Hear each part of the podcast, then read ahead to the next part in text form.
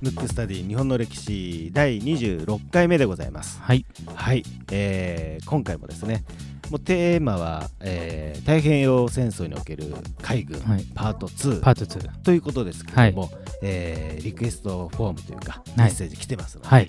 読みたいと思います。はい。ラジオネーム最強ムーちゃん、ムーちゃんまた再びですか。再びですね、はい。あのー、どうやって聞いてるのなんて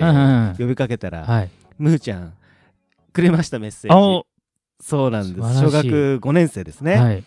えー、リクエスト人物、豊臣秀吉の幕府を作った後と、はい、はい。えー、豊臣秀吉は、えー、幕府ではなくてなんていうんですかね、あの関白にはなったけ ど, けど幕府は作ってないですね。はい。えー、むーちゃん気持ちはわかりますけど、ね、気持ちはわかります。えー、その理由ですね、はい。にじゅっかいめに読んでいただきありがとうございます、はい。母と一緒に喜んでしまいました。じゃあまた読んじゃいました ね, ね喜んだから喜んでくれてるからね、嬉しいな、うん。ムックムックラジオを聞き始めたのは母がポッドキャストで英語を聞いていて、はい、僕も何か面白いものがないかと思い歴史を調べてみたら、まだ始まったばかりの歴史のポッドキャストがあり聞き始めました、はい。実は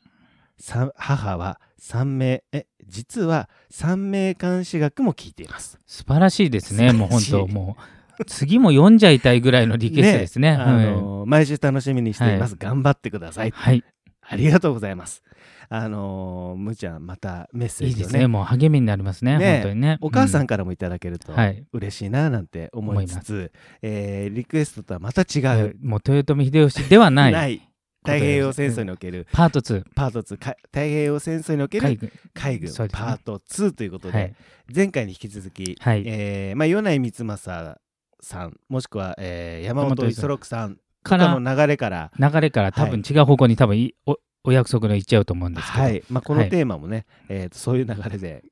最後にテーマが決まるということですけども、ね、じゃあ早速このパートツーを、はい、やっていきましょうか。はい、やっていきましょう。えっ、ー、と先週ねパートワンでやったように、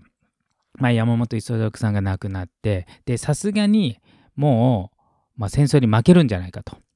したら、あの日本人って非常に精神性が高いっていうか、えー、と当時のですよ、ちょっと戦後の日本人っていうのはどっちかというと愛国心とかそういうのはちょっとなくなっちゃいましたけど、当時の日本人っていうのはお国のためにっていう意識が非常に強い国民性だったんで、はいはいはい、聞きますね、うん、だから世界で、まあ、言われるのが一番兵隊としての能力が高いのは日本、うん、それから将軍将官それをまとめる人は世界一、まあ、無能だったと呼ばれてるんですけど、うん、まあ、全員が無能じゃないですけども、それぐらい兵隊としては優秀なんでですけど、負けるに、えー、なんていうんですか、こう 敗, 敗戦濃厚になりつつも、でも最後まで戦うっていうやっぱ日本人のメンタリティありますから、なんていうんですかね、こう敵に背中を見せないというか、はい、なんかなんていうの、自分が死んでも戦うみたいなあるじゃない、日本人って。でそういうのがあるんで、いちおく玉砕とかいう言葉をね言うぐらい、要するに日本国民が全員死ぬまで、要するに負けを認めないぐらいの方に行っちゃってる時代と、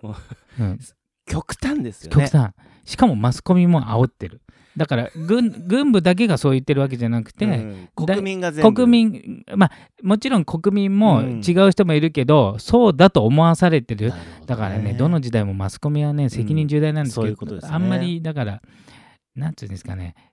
やっぱ操作されたりとかね、いろいろしてますから、あんまり良くないこともあるんですけど、うん、でそんな中海軍では米内光政さんとそのえー、部下だった井上、えー、と最後の海軍大将と言われて井上茂美っていう方がいるんですよ。この方とあと、えー、高木さんっていうその部下、その人が極秘に、要するに、えー、と個人的にというか、どう終戦の方に持ち込むかっていうね、うん、画策をして、でもう一つ別ルートからあの鈴木貫太郎っていう人がいるんですけど、鈴木貫太郎さんは知ってる？いやね、初めて、初めて、ね、この人ね相当すごい人で、この人がいたから終戦になったって言っても、この人ももともと海軍大将だったんですけど、で海軍大将からかんかい、えー、と海軍離れて天皇の侍従長って言って、天皇の側近の、役職について。だから昭和天皇も非常に信任厚い、まあ、米内さんもそうです。信任厚いで、昭和天皇ってあの非常に僕は 優, 優秀な方で相当な人格者だと思うんです。まあ賛否ありますけれども、はい、人格者だと思うんですけど、で当然昭和天皇っていうのはあの基本的には戦争反対だったと思うんですよ。なんですけどやっぱ憲法上天皇がしゃしゃり出るっていうよりもなんていうのかな、こうそのわきまえてた方だと思うんですね。あのそのなるべく政治に関与してはいけないと。で, で軍部が、まあ、戦争中っていうのは暴走するんで、ある意味議会とか今のいう国会、えー、議会よりも軍部の方が力が強くなっちゃう。それはなぜかっていうとあのふたつ理由が大きくふたつがあって、はい、軍部の力が強くなって、ひとつは途中からあの陸軍大臣と海軍大臣は現役の陸軍中将か陸軍大将しかなれないってことになったわけ。そうするとじゃあ文吾が、うん、じゃあ議会で選ばれて総理大臣になります、うんはい、けど総理大臣が大臣を任命する、うん、で海軍と陸軍大臣を指名するじゃない、うん、その時に海軍はあもう文吾気に入んないから、文吾は国民から選ばれたね、議会で選ばれて、うん、総理大臣は、うん、気に入んないから海軍大臣出さない、陸軍大臣出さないっていうと、うん、それで内閣総辞職なんで、だから実質キャスティングボード握ってんのは、うん、海軍と陸軍になっちゃう。なるほどね。出さないって言ったら組閣できないから。不思議な話ですね。不思議な話だから、海軍と陸軍のある程度意向を組むことを総理大臣がやらないと大臣出してくんないから、うん、あのそれでだんだん軍部の要求が強くなってきちゃうわけね。あ、なるほど。それであの軍の色もどんどん強くなってくる、ねうん、強くなってくる、うん、だから言うこと聞かない総理大臣は陸軍と海軍の意向で首に首っていうか実質上の首ね出さないから、うんうん、協力しませんってなっちゃうんで、でそれの反省があって、まあ、これ世界的に全部そうですけど、あの文民統制って言って、うん、今の日本国憲法はシビリアンコントロールって聞いたことある、はいうん、要するに、えーと、自衛隊のトップは自衛隊の幹部ではなくて政治家とかがなるっていう、要するにそういう教訓があって、軍人には絶対トップになっちゃいけないっていう、ねうん、ことになる。でもう一つは統帥権っていうのがあって、統帥権っていうのは戦争を遂行する権利、うん、じゃあ海軍自体の人事とか決めるのは海軍省なんで、えー、と総理大臣に帰結するんですけど、統帥権っていうのは天皇直属のやつなんで、あのえー、と軍の作戦とかそういうのは統帥権になるね、うん、だから陸軍でいうと陸軍省のことは内閣総理大臣管轄、もう一つ参謀本部っていうのがあって、それが実際の戦争を遂行する、うん、その参謀本部は内閣じゃなくて天皇直属なんで、うん、総理大臣の権限が及ばないの、うんうんうん、だから直接天皇に物申して、うんうん、あの総理大臣はよくありませんよとか言って、それを医薬上層っていうんだけど、はいはいはいうん、それをバンバンやっちゃうから、あの要するに議会とは別に権利を持って天皇直属だから、うん、でだんだん軍部が力つくとそこに総理大臣が文句言うと、うん、せっかくみんながね話し合って決めたのをあなたが一人でひっくり返しちゃうから、それは良くないんじゃないかっていうと、天皇直属の私にあなたごときが何意見してんだってなっちゃう、うん、なんか歪んでますよね。そうそうそうそうそう、ねうん、それってはあれ天皇に文句言ってるのと一緒だよっていう風になっちゃって、それがどんどんどんどんその統帥権っていうのをなんか揚げ足取りのように使われて、だから内閣の意向がどんどん及ばないか、または軍部の言うことを聞く内閣じゃないとあの物事が進んでいかなくなっていっちゃう。なるほど、まあ、お飾りみたいな話になってきたってことですね。そうそうそうそう、それで強くなって、でそのこと自体はあの天皇自体は望んでないんだけど、周りが い, いわゆる忖度しちゃうっていうかことになっちゃうわけで、時にその中そうすると本当は昭和天皇自身も戦争を終わらせたい、はい、一部の人も終わらせたいけどみんながそうなってて、でもえ一部の人がやったところでひっくり返されちゃうから、もう秘密裏にもう暗殺覚悟でやらないといけないわけ。それが動いてたのが米内さんとかその部下の井上さんとか高木さん、海軍でいうと。で実はその大ボスのその侍従長だった鈴木貫太郎さんがものすごい、実はだから今回のテーマは鈴木貫太郎になる可能性あるんですけ ど, ど、はい、それが一応戦前最後の総理大臣、その人が集結させたんですけど、はい、この人海軍大臣で表向き表だって終戦工作しちゃうとそもそも総理大臣になれないか暗殺されるんで、表向き軍事軍隊寄りの発言を常にするわけ、うんうん、もうあなたたちと意見一緒ですよって、はあ、裏ででも終わらせようと思ってるわけで、えーと、でも軍部たちは鈴木貫太郎さんは自分たち寄りだって分かってあの思っちゃってるから、うん、じゃあ協力してやるんだけど、最後の最後でえーと御前会議って聞いたことある？ある、うん、御前会議、うん、通常はさっきも言ったように昭和天皇っていうのはあの、えー、と戦争反対の意思を持ってても政治には参加しないっていうそういうポリシーを持ってる方だったんで、あその規定でね、天皇っていうのは、うん、そもそも そ, そういうことに口出ししないっていうのが良しとされてた憲法なんでなってたんで、それをまあだからわきまえてた方なんでね。で御前会議というのが始まるわけ。要するに各大臣 と,、えー、と陸軍とか海軍の幹部が集まって戦争をどうするか、うん、で通常はこの時ってみんなで話し合ったのを結果を天皇にこうなりましたって言って反抗するだけなのに、鈴木貫太郎さんはそれやっちゃうと絶対終結にならないから、最後こんだけ大事だから天皇直接御前会議にお出になって、うん天皇の意見を聞きましょうっていうのに持ってった人だ、うんうん、でそれは侍従長やってたから天皇と通過の中だから、うん、天皇が意見 OK にしたら天皇は戦争をやめろっていうに絶対決まってるから、うん、それ以外軍部が止まんないわけ。なるほど。要するに天皇の意見以外だと誰か例えば海軍大臣が戦争をやめましょうって言ったら他の海軍のやつに殺されて別のやつになるから、うんうん、もう最後天皇の意見をなるほどね、うん、逆らえない位置にして、うん、そうじゃないと戦争できないにして、はいはいはい、それやったのが鈴木貫太郎さんなんだ。それで異例中の異例で昭和天皇が最後の御聖談っていうんだけどどうするかを決定するっていう会議を当時の総理大臣の鈴木貫太郎がやったの、うんうん、で, でそしたらもう、えーと、陸軍大臣も海軍大臣も反対できないわけ。もう天皇が言っちゃうから。そういうことですね。うん、で結構反対意見を言ったんだけど、うん、さ最後の決断はやっぱ天皇になるから、うんうん、それで決まったわけ終戦が。うーん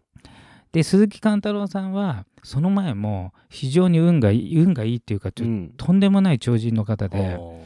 あのにーにーろく事件でした、はいはいはい、知ってますよ。にーにーろく事件っていうのはあの青年将校、要するに若い血気盛んなにじゅう代ぐらいの若者がもう一回明治維新のような革命を起こしてちゃんとした政治をしようと。で軍隊がクーデターを起こしたわけ、うん、で当時の 総, 大総理大臣とかどんどん殺していった時鈴木貫太郎さんも襲われたわけ、はい、あの幹部だったから。ほうほうほう銃弾さん発受けて、うん、血の海になって、うん、で最後とどめ刺される瞬間に、うん、奥さんが、うん、あのとどめだけはやめてください、私が何だったら刺しますんでっつって、うん、分かりましたって帰って、うん、その後奇跡的に蘇生したわけ。うーんでその人が最後、えー、戦争を終わらせるから、あの時にーにーろくで殺されたままだったら、うん、もしかしたら本土決戦だからもっとそうですね、なんかもっと害が大きかったかもしれない。ぐっちゃぐちゃというかガチャガチャになってた可能性ありますね、うん、で本当はねあのごがつあの終戦記念日っていうのははちがつじゅうごにちでしょ、はい、ごがつの段階でポツダム宣言っていうのを聞いたことで、はい、あの要するに日本、日本をまあ、降伏勧告、うん、もう負けてんだから降伏しなさいって、うんうん、っていうのをごがつに確かごがつぐらいに突きつけられた時、うん、日本はそれを突っぱねちゃったわけね。であの時に反対しポツダム宣言受諾してれば原爆も落とされないし、うん、あ と,、えー、と原爆が落とされたのがはちがつむいか、うん、そのはちがつはちにちに、うんソビエトが日本に侵攻するわけ、うん、あのソ連も参戦、うん、最後の最後ではちがつ翌日はちがつここのかが長崎に原爆、うん、これがとどめさせではちがつじゅうごにちにあのポツダム宣言受諾の終戦なんだけど、うんうん、でだからそれがなかった、うん、だから原爆 2, 2つもなかった。あとソ連、うん、ソ連がねもう相当すごいのよ、うん、というかひどいのよ、うん、あの人たちが来たから中国残留孤児が生まれたわけ。なるほどね、うん、要するにえっ、ー、とえー全員捕虜をあの強制労働させられたの。何十万人も。普通は捕虜は手厚く扱わないといけない国際法上、はい、でソビエトはそういうのないから、うんえーと、強制労働という名のほぼろくわりななわり死んじゃうような、うん、えそれがあれですか、シベリアの、そうシベリア抑留、そうそうそう、要するにあの満州満州っていうのは中国の中国とロシソビエトの間の国が、うん、要するに日本が降伏しそうだってことで満州から日本に、当時日本の植民地だから日本領みたいな、ここにいると危ないから、うん、負けそうだから日本に帰ろうとしてた、うん、後ろ側からソ連がバッてきて、あそれなんか見たことあるな、そう行く方向変わったんですよね。そうそう、不毛地帯っていう多分あの、うんうんうん、えドラマかなんかにこう出てるやつで、はいはいはい、でその時に大半の日本人が、うんまあ、殺されるか捕まって、うん、捕まって捕虜じゃなくて強制労働だから今でいう懲役刑みたいな、はいはいはい、で、えーと、シベリア鉄道、その要するに日本人の捕虜が作るんだけどマイナスよんじゅうどで半袖とかすごいですね、もうだから枕木の数だけ人が死んだって言われてるぐらいやって、うん、でもう要するにソビエト軍が来るから自分で満州で生活してる人は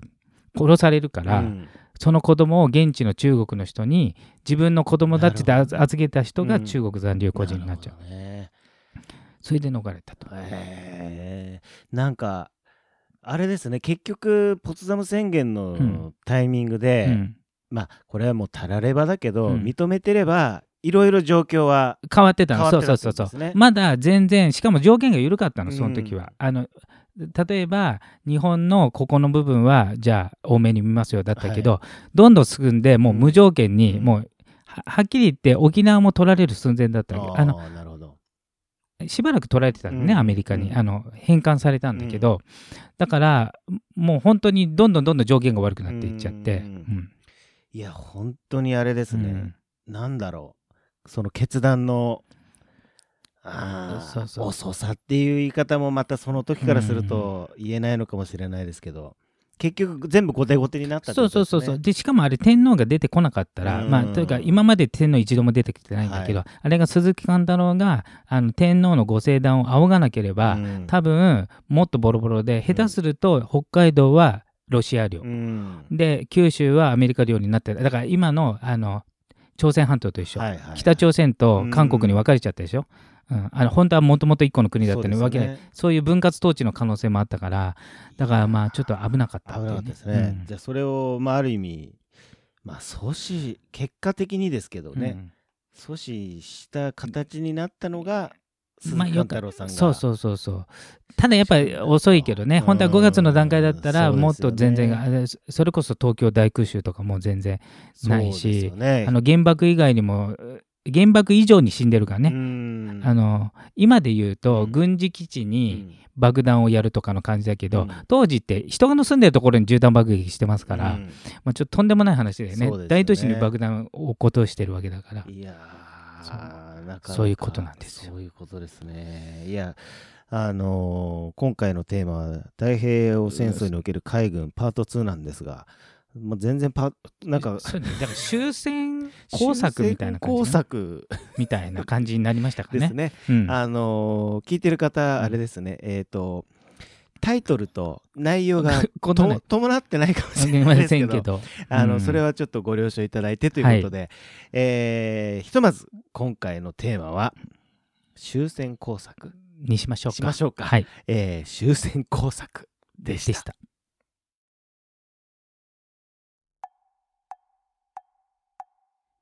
むくむくラジオだべむくむくラジオだべむくむくラジオだべ。